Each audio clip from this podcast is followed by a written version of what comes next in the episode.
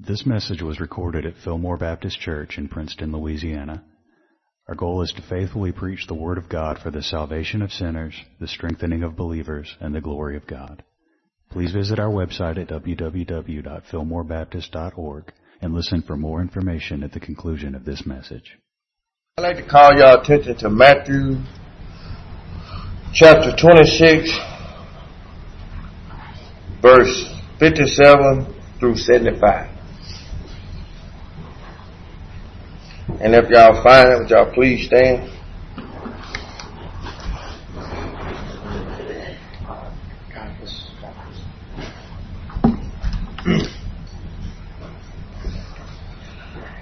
And those who had laid hold of Jesus led him away to Caiaphas, and the high priest, where the scribes and the elders was assembled. But Peter followed him at a distance to the high priest's courtyard. And he went in and sat with the servants to see the end. Now the chief priests, the elders, and all the council sought false testimony against Jesus to put him to death, but found none. Even though many false witnesses came for, came forward, they found none. But at last two false witnesses came forward and said, "This fellow said, I am able to destroy the temple of God and build it in three days. And the high priest arose and said to him, "Do you answer nothing? What is, what is these, these men testifying against you?" But Jesus kept silent. And the high priest answered and said to him, "I put you on the oath by the living God. Tell us if you are the Christ, the Son of God."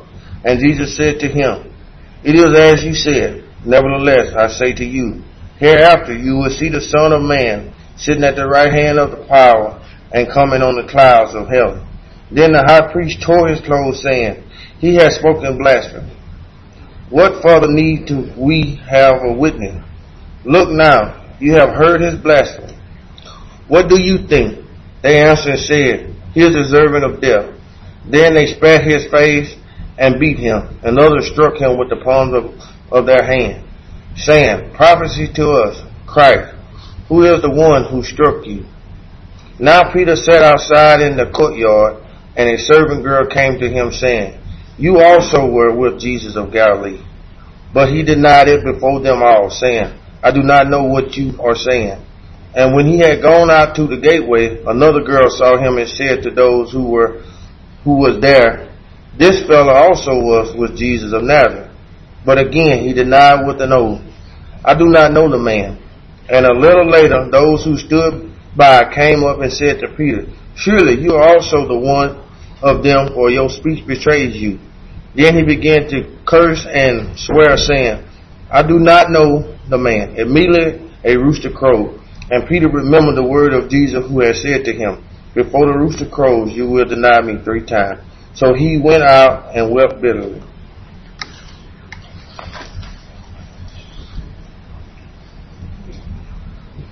Uh, I'm going to continue reading in uh, chapter twenty-seven. I'm going to read down through uh, verse twenty-six. When morning came, all the chief priests and elders of the people plotted against Jesus to put him to death. And when they had bound him, they laid him away and delivered him to Pontius Pilate, the governor. Then Judas, his betrayer, seeing that he had been condemned, was remorseful and brought him back uh, and brought back the thirty pieces of silver to the chief priests and elders, saying, "I have sinned by betraying innocent blood." And they said, "What is that to us? You see to it." Then he threw down the pieces of silver in the temple and departed, and went and hanged himself. But the chief priests took the silver pieces and said, "It is not lawful to put them into the treasury, because they are the price of blood." And they consulted together and bought with them the potter's field to bury strangers in. Therefore that the field has been called the field of blood to this day. Then he was, uh, then was fulfilled what was spoken by Jeremiah the prophet, saying, "And they took the thirty pieces of silver, the value of him who was priced, whom they of the children of Israel priced, and gave them for the potter's field, as the Lord directed me." Now Jesus stood before the governor, and the governor asked him, saying, "Are you the king of the Jews?" And Jesus said to him, "It is as you say." And while he was being accosted by the chief priests and elders, he answered nothing. Then Pilate said to him, "Do you not hear how many things they testify against you? But he answered him not one word, so that the governor marveled greatly. Now at the feast the governor was accustomed to releasing to the multitude one prisoner whom they wished, and at that time they had a notorious prisoner called Barabbas. Therefore when they had gathered together, Pilate said to them, Whom do you want me to release to you, Barabbas or Jesus who is called Christ? For he knew that they had handed him over because of envy. While he was sitting on the judgment seat, his wife sent to him, saying, Have nothing to do with that just man, for I have suffered many things today in a dream because of him. But the chief priests and elders persuaded the multitudes that they should ask for Barabbas and destroy Jesus. And the governor answered and said to them, Which of the two do you want me to release to you? And they said, Barabbas. And Pilate said to them, What then shall I do with Jesus who is called Christ? They all said to him, Let him be crucified. Then the governor said, Why, what evil has he done? But they cried out all the more, saying, Let him be crucified. And when Pilate saw that he could not prevail at all, but rather that a tumult was rising, he took water and washed his hands before the multitude, saying, I am innocent of the blood of this just person. You see to it. And all the people answered and said, His blood be on us and on our children. And then he released Barabbas to them, and when he had scourged Jesus, he delivered him to be crucified. Let's pray. Heavenly Father, again we come in the name of Jesus, and again we come asking for help and enablement. Father, we pray, please open our understanding to your word. Lord, may we, uh, may we have some grasp of the reality of this and not see it as a story, uh, as fiction.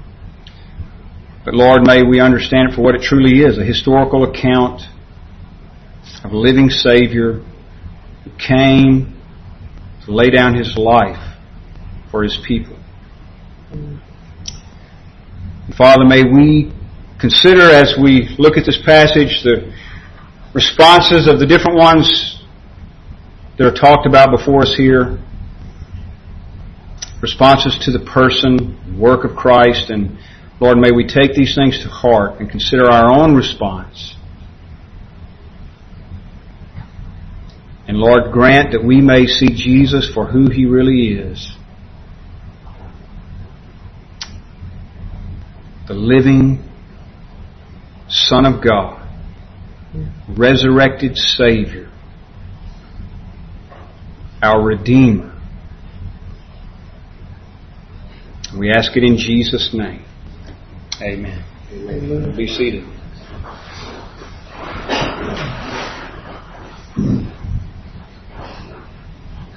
I'm uh, reading from the English Standard Version, so just to give you a heads up there, it's going to differ just a little bit from what uh, what David and uh, Zach were just reading. Um, as we go through some of these passages, and we got a we got a lot to cover, so so here we go. All right, um, we got to be done by six because that's when we start the next service. Okay, but at least you know there's some limits. Okay, right? All right, let's go back uh, again. Um, just just put it a little bit into uh, into context here. Um, Matthew all along. Uh, is is talking to us uh, under the inspiration of the Holy Spirit. He's speaking to us through his writings concerning the identity of Jesus Christ. So uh, sometimes I feel like I'm saying the same thing over and over again, and probably a lot of times you feel like I'm saying the same thing over and over again, and uh, perhaps I am, but Matt, Matthew's driving this point home, so I just want us to keep that in mind yet still. In fact, uh, I was just thinking that, just for example, uh, back in chapter one, this is the way Matthew starts out, the book of the genealogy of Jesus Christ, the son of David, son of Abraham. So it's the genealogy of Jesus Christ. That's, now that's not a last name, that's a title. The Christ, the Messiah. Uh, the Hebrew term is, is uh, the word Messiah. Uh, Christos in the Greek is where we get our word Christ. And then in chapter one sixteen, at the end of the genealogy, uh, the last part there, Jacob, the father of Joseph, Joseph, the husband of Mary, of whom Jesus was born, who is called Christ. So, from the very beginning, Matthew's making it clear that he understands that Jesus is the Christ. Now, why is that significant? Because for centuries, the Jews have been awaiting this special one.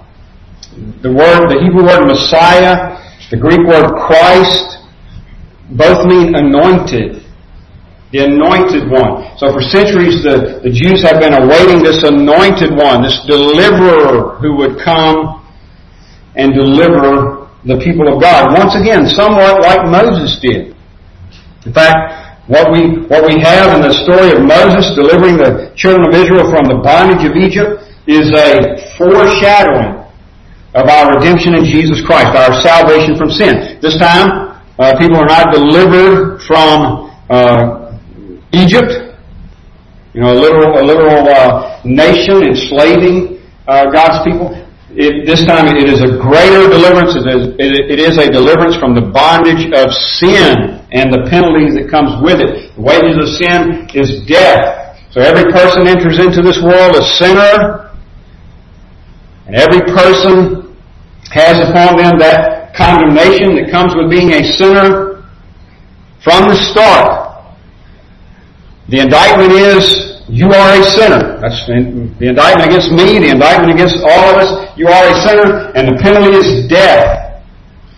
And the Christ, and the Jews didn't fully understand this and don't uh, to this day, but the Christ would come and deliver his people again, not from a nation, but from sin, from the wrath of God.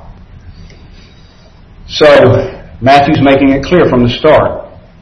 Even before he tells the story about the works of Jesus, what Jesus said, what Jesus did, he's letting us know right up front in chapter one, this is the Christ. It is Jesus, the one called Christ.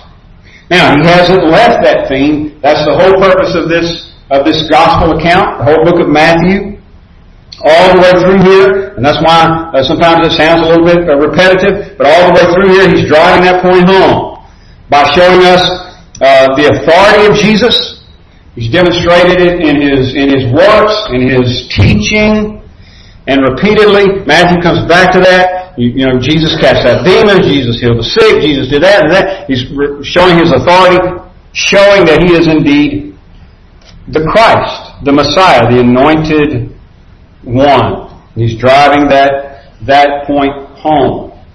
And so that's, again, is, is, is the primary focus here, I would say. The main point in the text that, that David and Zach just read has to do with the identity of this person, Jesus. He's the Son of God, the Anointed One, the Christ. Now, I want us to consider, as, as we consider that, what Matthew sets before us. And he gives us several um, re- responses, you might say, to the person of Christ. In other words, different views, different ways people responded to the person of Jesus. Did they believe or not believe, or, or, or how did they how did they deal with that in in, uh, in their individual circumstances? So um, we we have here the Sanhedrin, which is, is the, the council that Jesus has taken before before in the first part of this uh, first part of this account, and this, this is uh, where they do a, a mockery, really, of a, of a trial in the middle of the night, trying to hastily condemn him. So, first of all, the, the, the Sanhedrin, you know, what is their what is their response? Um, their their uh, their view of the identity of Christ. What is their response to the identity identity of Christ? And then, secondly, Peter. And then, thirdly, Judas. And then the response of Pilate. And then, even of Pilate's wife. And then, I want to talk just briefly about um, what Jesus says about himself. Okay, so. Uh, and that, that's what's at issue. Who is this Jesus?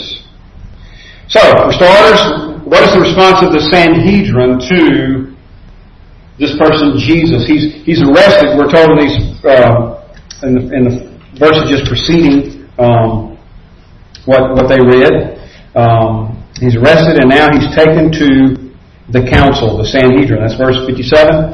Then those who seized Jesus led him to Caiaphas. Caiaphas was the high priest, um, where the scribes and the elders had gathered. Uh, the council is a, uh, a body of seventy men, leaders of the nation. Uh, in this case, uh, of course, it's more uh, religion-oriented, because they don't have, they're, they're not in, a, in authority in terms of of uh, the civil affairs. They're, they're under Roman rule. So they can, um, we, we have uh, Muslims today here in, in America and, and in different parts of the world arguing for the right to conduct, um, at least to some extent, to conduct their own trials, have their own judicial system according to Sharia law, Muslim law. And some places are actually experimenting with allowing them to do that. They've done that in, in England, and there's talk about that here. I don't know that it's going to, well, who, who knows? I don't know that it's going to happen here, but there's some pushing for that. We do do that here, though. With who? Anybody know? I mean, there's a, there's a group of people in the United States of America who are allowed, to an extent, to handle their own affairs.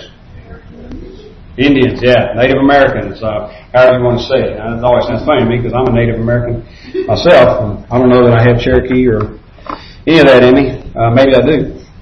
But I'm definitely a Native American because um, I was born here. But, yes, Indians, Native Americans, um, they they have the right to do that to an extent. They can, they can handle their own affairs. Um, and so that's kind of what you've got here with the Jews. They're under Roman authority, but in, in terms of religious affairs, they, they, they can handle it um, to an extent. They, they're not supposed to carry out the death penalty, although we know they would do that from time to time. Uh, in, in Acts seven, they, they, they murder Stephen. You know, they, they pick up stones and stone Stephen to death, um, but technically that wasn't legal. They had to get permission from the Romans to execute somebody. And that's what is playing out here with Jesus. They're, they're wanting accusations worthy of death that they can take to the Roman authorities and say, this man deserves to die, and have him killed. Now, for them, as we, we see in the text here, as far as the Jews are concerned, they're accusing him of blasphemy, and that is an offense worthy of death. It's not an offense worthy of death in the eyes of the Roman government. So what they have to do when they go before Pilate and the Roman government is they have to say, you know, this man is making himself out to be a king. And so they can accuse him of insurrection. You know, in other words, he's, he's a threat to Caesar. And so then, based on that, the Roman government can uh, can call for the uh, the death penalty, because, you know, you can't. It would be considered rebellion against Caesar. So that's what they're trying to do here. But but their response to Jesus, to the person of Jesus, is in a word, this: rejection. Rejection. I mean, this is blatant rejection. They they've seen all the evidence. There's it, it's not as though there is a an effort here, a, you know, a consultation among them, and an effort to, is this the Messiah? An, an effort to determine honestly, you know, is this the Messiah? Maybe it is. Maybe it is. Maybe we ought to look at him and his ministry harder. Maybe we ought to get to know him. This man's teaching wonderful things. He's doing wonderful things. God is in it because there's no disputing the miracles. But you don't, you don't hear any talk like that, do you? That's not what they're doing. This is blatant rejection. That they know that he's doing the things that he's doing. They know that he's a good teacher. They know that he is healing the sick, casting out demons, and so forth. And they hate him. And so they hold this mockery of the trial on trumped-up charges, and by the way, you notice here the, the difficulty they have in even even getting uh, witnesses to collaborate. You have to have, according to Old Testament law, uh, a minimum of, of of two witnesses. Out of the mouth of two or three witnesses shall a thing be confirmed. And so they need at least two witnesses to, to come and agree and say that he did something wrong, and, and preferably something worthy of death. And they never do really get that. Um, if you look uh, in verse fifty-nine... Chief priests and the whole council were seeking false testimony against Jesus that they might put him to death, but they found none. Though many false witnesses came forward, at least two came forward and said, "This man said, I am able to destroy the temple of God and to rebuild it in three days." Now, if you if you go to Mark's account and read Mark's account of that, he says that they didn't even agree totally. So, so apparently they were making similar statements. In fact, Mark uh, words their uh, their accusation, their their quote a little differently. Um, here, here it is said this way: "This man said, I'm able to destroy the temple of God and rebuild it in three days." Not that's, that's not exactly what he said. Number one, in John two, he said, "I can destroy this temple and I'll rebuild rebuild it in three days." And he was talking about the temple of his of his body. He said to them, "You destroy, you destroy this temple, and I'll rebuild it in three days." He was talking about his crucifixion and death that's about to take place here. And they took it to mean that he was talking about the temple. And they said, "Why are you crazy? This thing, we, we spent forty-six years building this thing, and you're going to rebuild it in three days?" But at any rate, they, they took it as a threatening remark against the temple. And so some of them remember that, and they're, even though they're not bringing the exact quote, and plus they misunderstand it on top of that, Uh, and then also, as Mark says, they can't even quite get together on it. So that you really don't have two good, solid witnesses. But, in spite of that, because they are determined to reject him, because they hate him, the council moves on. And now what they're going to try to do is get him to say something that they can hear with their own ears and condemn him to death. And so, in verse sixty-two, and the high priest stood up and said, "Have you no answer to make? What is it that these men testify against you?" But Jesus remained silent. In fulfillment, by the way, of Isaiah fifty-three, seven. Jesus remained silent. He doesn't, it's not that he doesn't speak throughout this whole episode, but, but he doesn't defend himself. He's not, he's not trying to be set free. He's going to willingly lay down his life, as we talked about last week. Now, this has always fascinated me, uh, this next verse. I'll tell you, one reason it fascinates me is because this is a this is a, a wicked man that's about to put Jesus under oath, and Jesus respects it. Under Old Testament law, you go back and read all the... the uh, Uh, instructions for making and keeping oaths under Old Testament law, and it was taken very, very, very serious. And, and some have taken Jesus' words, you know, don't don't swear by uh, by the earth because it's the Lord's footstool. Don't swear by the heavens because that's His throne. Some some have, you know, let your yes be yes and your no no. Some have taken Jesus' words to mean that we shouldn't take oaths at all, but Jesus doesn't reject the idea here of being under oath. He submits to it. Now, that's an astounding thing to me, especially coming from a wicked high priest. But he's the high priest nonetheless. And Jesus submits to it. And it's just always fascinating me. This man, they, they can't get him to say anything, so finally the high priest, with the authority vested in him, stands up and says, "I adjure you," that is, "I put you under oath. Tell us if you are the Christ, the Son of God." And by the way, that's that's an interesting fact there that they that they equate those two. The Christ, the Son of God. They seem to understand that somehow the Christ is the Son of God. And Jesus said, "You have said so." Now, I'm going to come back to that, but that's a way of affirming it. "You have said so, but I tell you, from now on you will see the Son of Man seated at the right hand of power and coming on the clouds of heaven." Well, now they they stand up, charge him with blasphemy, and condemn him to death. It doesn't matter that all the evidence is there. They reject him. Secondly, the response of Peter, um, probably in a word I would say confusion. Now, the Lord had already told Peter at the Last Supper that you're going to deny me three times tonight before the cock crows. And we see that in the next several verses, sixty-nine through seventy-five. Now this is different from the council. Peter doesn't hate Jesus.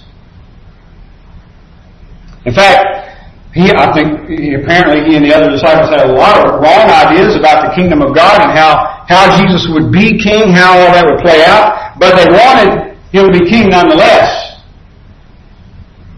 Peter loves Jesus, but he doesn't love the road to the cross. He doesn't love the cross, and he doesn't love, we know this, and we talked about this last week, so I won't go back through it. And also, you know, you can go back to Matthew sixteen, where he rebukes Jesus for talking about being crucified. Peter doesn't love the idea of a suffering Christ. And so he's at odds here with the will of God. And just as Jesus foretold, Peter denies him in these next few verses three times. And he's in a fog. He's confused. In fact, at the end of that account in verse seventy-five, Peter remembered the saying, that is, he remembered that Jesus told him that, that he would deny him. And, and, and if you recall, Peter basically said, never. But he remembered what Jesus said to him, and he went out and wept bitterly, bitterly. Sad, sad story. But Peter, Peter doesn't hate Jesus like the council. He's not. This is not blatant rejection. This is confusion. He, he is, to some extent, at this point, rejecting God's will. But he's not rejecting so much the person of Jesus Christ. And besides, uh, there, there's a turnaround that takes place here. Thirdly, the response of Judas. The response of Judas. Judas, it seems, um, saw this whole thing as a, as in, in some form or another, he saw this whole thing as a way to profit. And I mean the whole ministry of Jesus, because he he was stealing from the money bag way before we get to this point here. So probably if I had to, maybe if I had to sum up what I, what I perceive to be Judas's motive here, or his reaction to the person of Christ, is disappointment. Perhaps he was perhaps, perhaps he was a zealot, and all he was looking for was a better life. Again, we know he's looking to profit in some way. He, he steals money from the group, from Jesus and the rest of the group. And now when it does not appear that Jesus is going to usher in the kingdom the way that he thinks it ought to come in, he's, he is ready to betray him for money. For money. That, that is, the person of Christ is not precious to Judas. To Judas, he's he's he's just looking for a way to, to profit.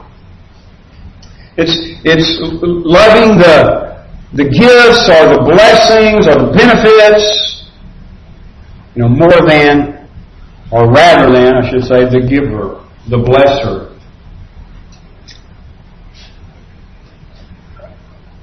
Judas was just looking for a better life. I can follow this guy, get in good with this guy. He's going to overthrow. He's going to set us free from Roman rule. We're going to have a better life. We're going to we're going to set up the kingdom, and I'll be one of the ones who rule. Well, it's it's evident now at this point, like it is with the rest of them, that it's not going to play out like that. And so, while the other disciples are more like Peter, they're, they're basically dazed and confused and don't don't know what to do. Judas betrays him for thirty pieces of silver. For him, it's just it's just a way of This, and again, I'm not just talking about in his betrayal, but his whole his whole experience with Christ, his whole relationship with Christ appears to be just a means to another end. In other words, what can I get out of him? That, you know, not him, but something of that he can give me. Still a danger in our day. And the response of Pilate, chapter twenty-seven, um, in the first couple of verses, he, Jesus is taken before Pilate. Like I say, they had to do this because Pilate is the, the, the local representative of the of the Roman government. So if there's going to be any execution, he has to be the one to okay it and order it. And what is Pilate's attitude toward Jesus? What is his response to the person of Jesus Christ? Well, not necessarily blatant rejection like that of the council. Not necessarily confusion like that of Peter. Or disappointment like that of Judas, or, or you know, an opportunity to profit. Just indifference. Now, every one of these, you know, we, we, we can we can think of scenarios today. Maybe people we deal with, or, or or something that, you know, yeah, they fit that one. You know, some people just out and out blatantly reject Christ. Um, some people just just see Christ as a way to to, to profit. You know, I read a I read a not didn't read. I saw a story yesterday online about a major Uh, ministry that, um, and all the millions of dollars that they're taking in and just doing all of this crazy spending, you know, jets and this and that kind of thing. I mean, it just seems like that Jesus is just a way to, to profit. And then on the more subtle side, you know, a lot of people do that with, maybe Jesus can just fix my problems. But Pilate's not even going there. And, and, and though all of those, we can make application for all of these, this one to me seems to be the, the one I run up against the most when I talk to people about Jesus. Just indifference. Pilate, it's like he, he it's, it's like you're just bothering him.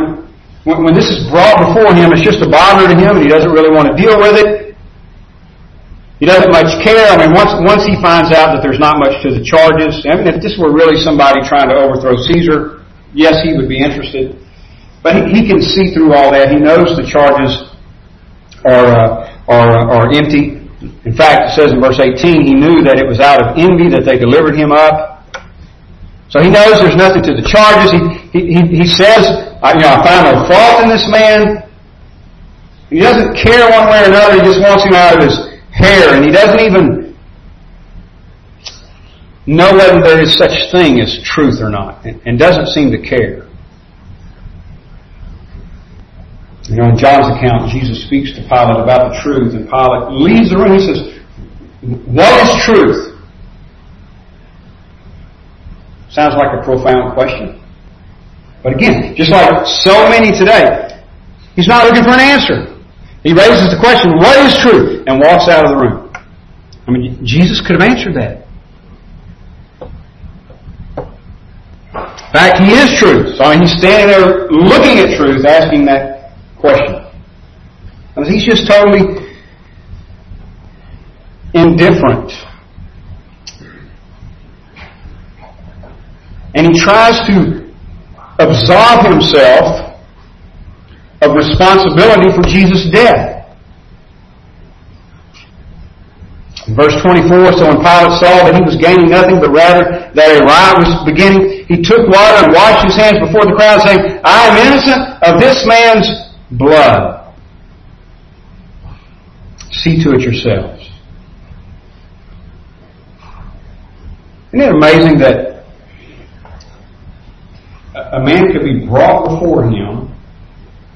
He examines him, finds nothing wrong, and yet he is still willing to turn him over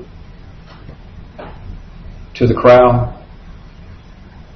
and then thinks he can escape responsibility by, by basically saying, this, I'm washing my hands of this because if you want to kill him, you kill him. I'm, I'm not in it. He is in it.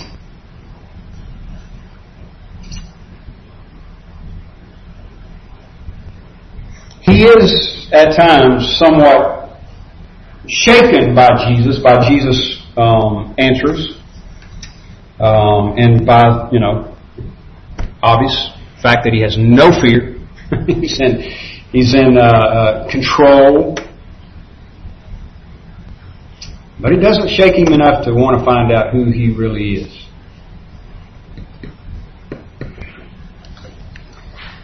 And Pilate's wife. Probably in a word, fear. Fear. And it doesn't seem like a good kind either. I mean, we, we talk about fearing God, uh, and I think probably a good definition for that, um, you know, the beginning of, of wisdom is the fear of the Lord. Good definition for that is, is a reverential awe. A W E. I mean, we fear God. We're in awe of Him. We don't want to displease Him. Pilate's wife, I mean, just from what we have here, and I don't know what the final outcome was with her, but just what we have here, it seems like more of a of a, uh, a superstitious kind of thing. I mean, she's not really taking Jesus very serious either, although she's scared. Verse nineteen, while he was sitting on the judgment seat, his wife, that is Pilate's wife, sent word to him, Pilate, have nothing to do with that righteous man. For I have suffered much because of him in a dream.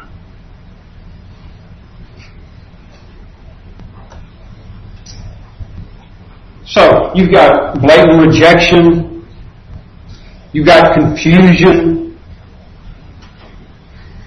Indifference.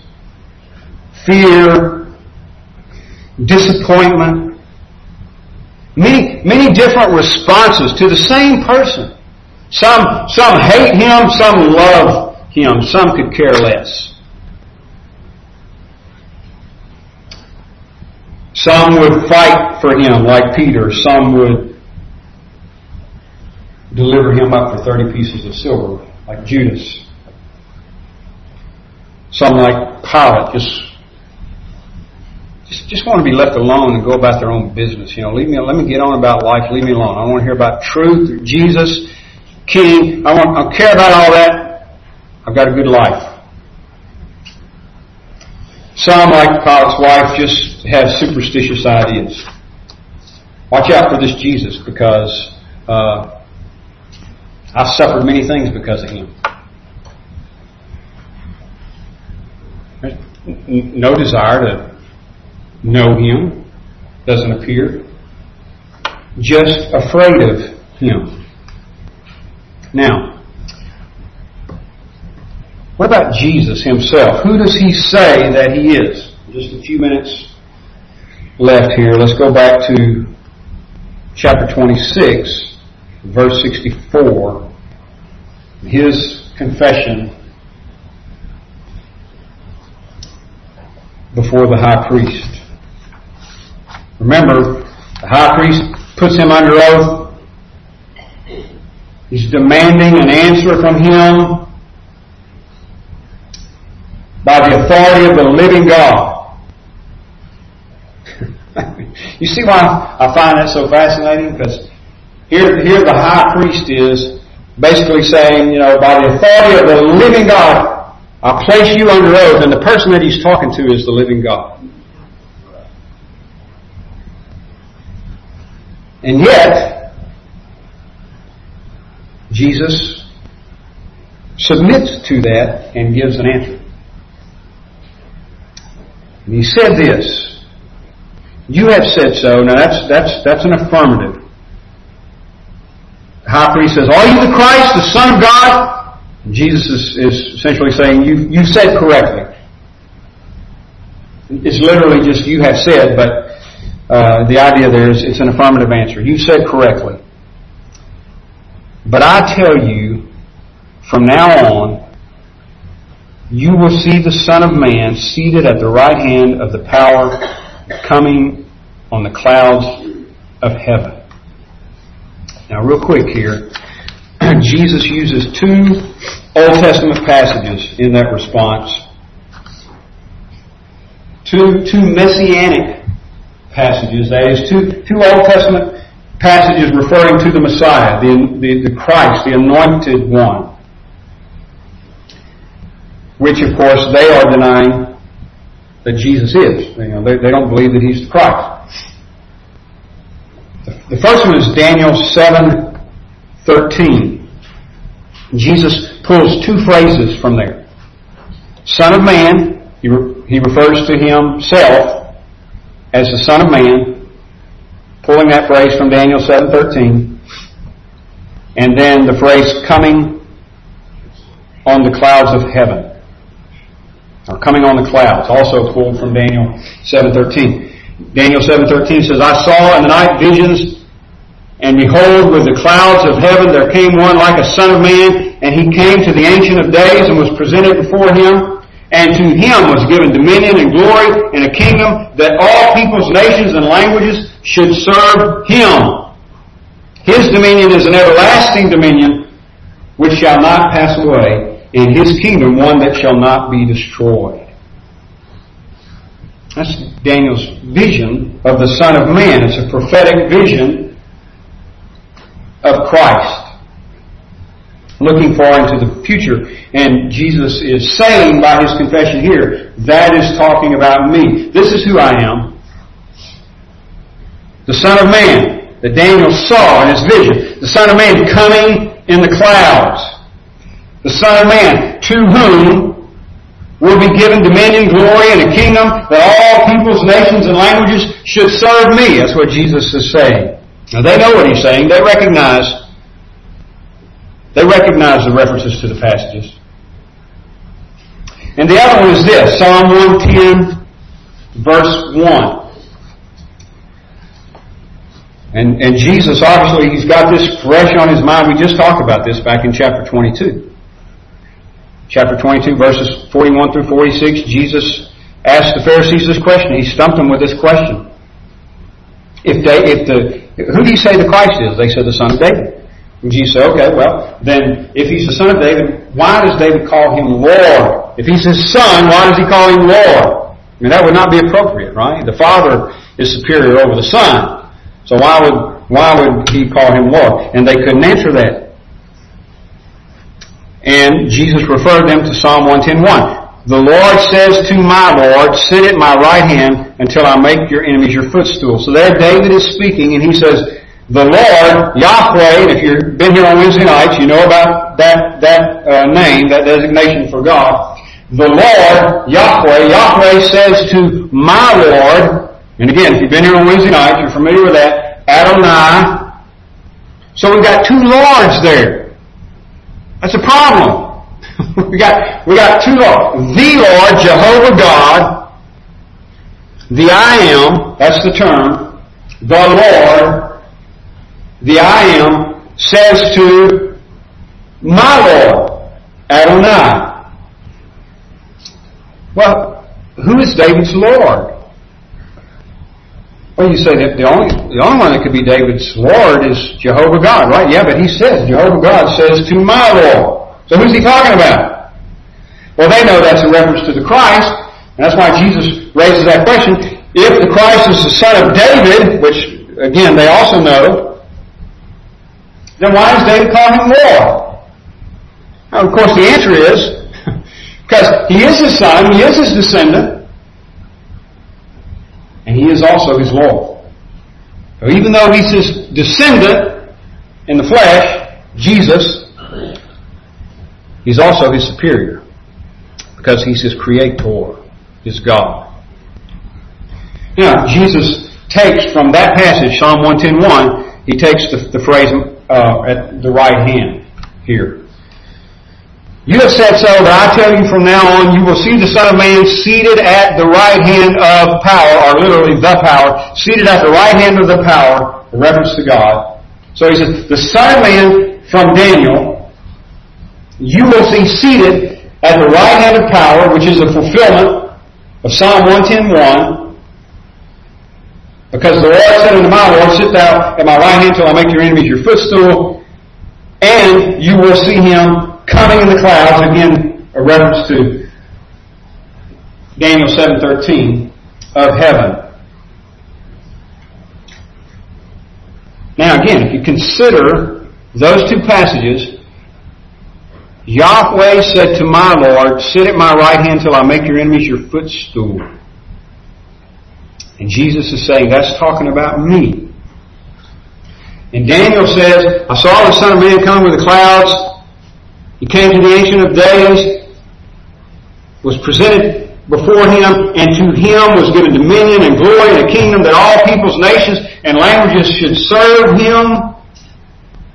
His dominion is an everlasting dominion which shall not pass away, and his kingdom one that shall not be destroyed. And Jesus is saying, that is me. Are you the Christ, the Son of God? And Jesus is saying, yes, and more. More than what you understand. Because the Christ, the Son of God, is the law. He's the Son of Man who will come again in judgment. So it's the way, and they understand this. He's telling them, you sit and judge me now. In the future, I'll sit and judge you.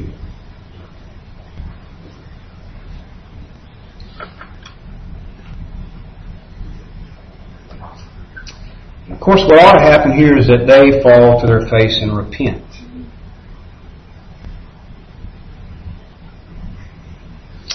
Doesn't happen. One last note and we're done.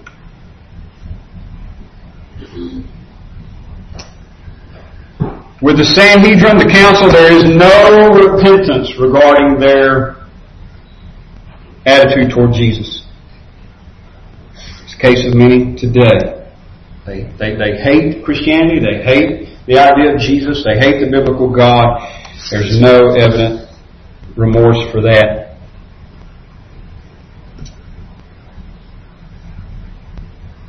Pilate, again, no remorse. Not really. I mean, he's just pretty much indifferent.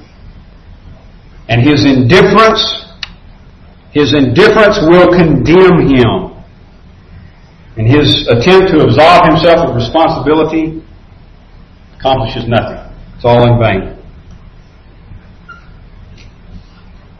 Later you get to the book of Acts, Pilate is named as one responsible for the death of Jesus.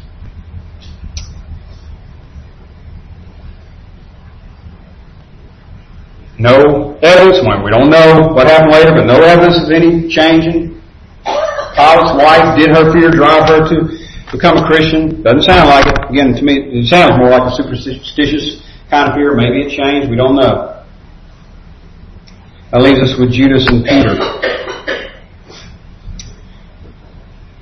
Interesting, isn't it, that we're told here that Judas was remorseful. Or the old King James even uses the word repent, repented. Um, and that is the word, and, and, and that's why it uses that in the Greek. Uh, that's that's that's a that's an accurate translation, but when we read that, it's, it, it, it we kind of get confused, don't we? What what does it mean he repented? The E S V puts it this way, same thing, just a different way of saying it. He changed his mind. He changed his mind and brought back the thirty pieces of silver to the chief priests and the elders, saying, "I have sinned by betraying innocent blood." He understood that much. And they said, what is that to us? And throwing down the pieces of silver into the temple, he departed, and he went and hanged himself.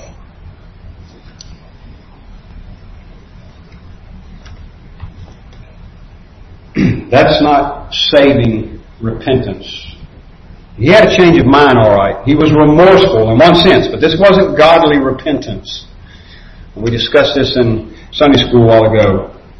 How do I know it wasn't? Because his his repentance here, his remorse, turned him completely inward. And in total despair, he ran out and killed himself. On the other hand, G, Jude, uh, Peter, rather, Peter right in a minute. On the other hand, Peter, whose offense was really no worse than Judas's, also repented. I know that from what goes on later, not just from the text here. It does tell us here that he has uh, he exhibits remorse. He went out and wept bitterly. Very strong language. And we know from later accounts that his repentance drove him not to suicide. His repentance drove him to Christ. His repentance didn't turn him inward. It turned him to Christ. Every one of us have had wrong ideas about Jesus. And we probably still have some today that we need to deal with. Peter's the only one in this picture who winds up in good shape.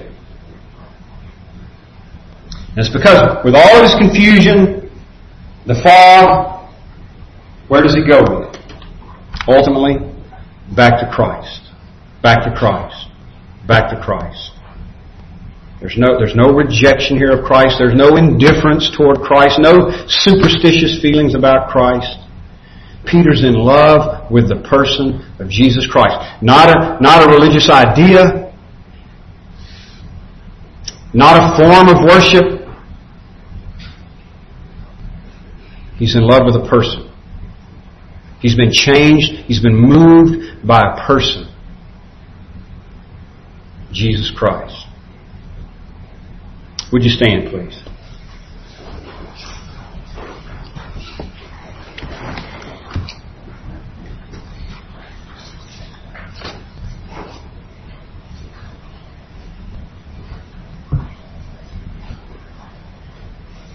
Not about religion or religious activity. The question is, what's your what's your attitude toward Jesus?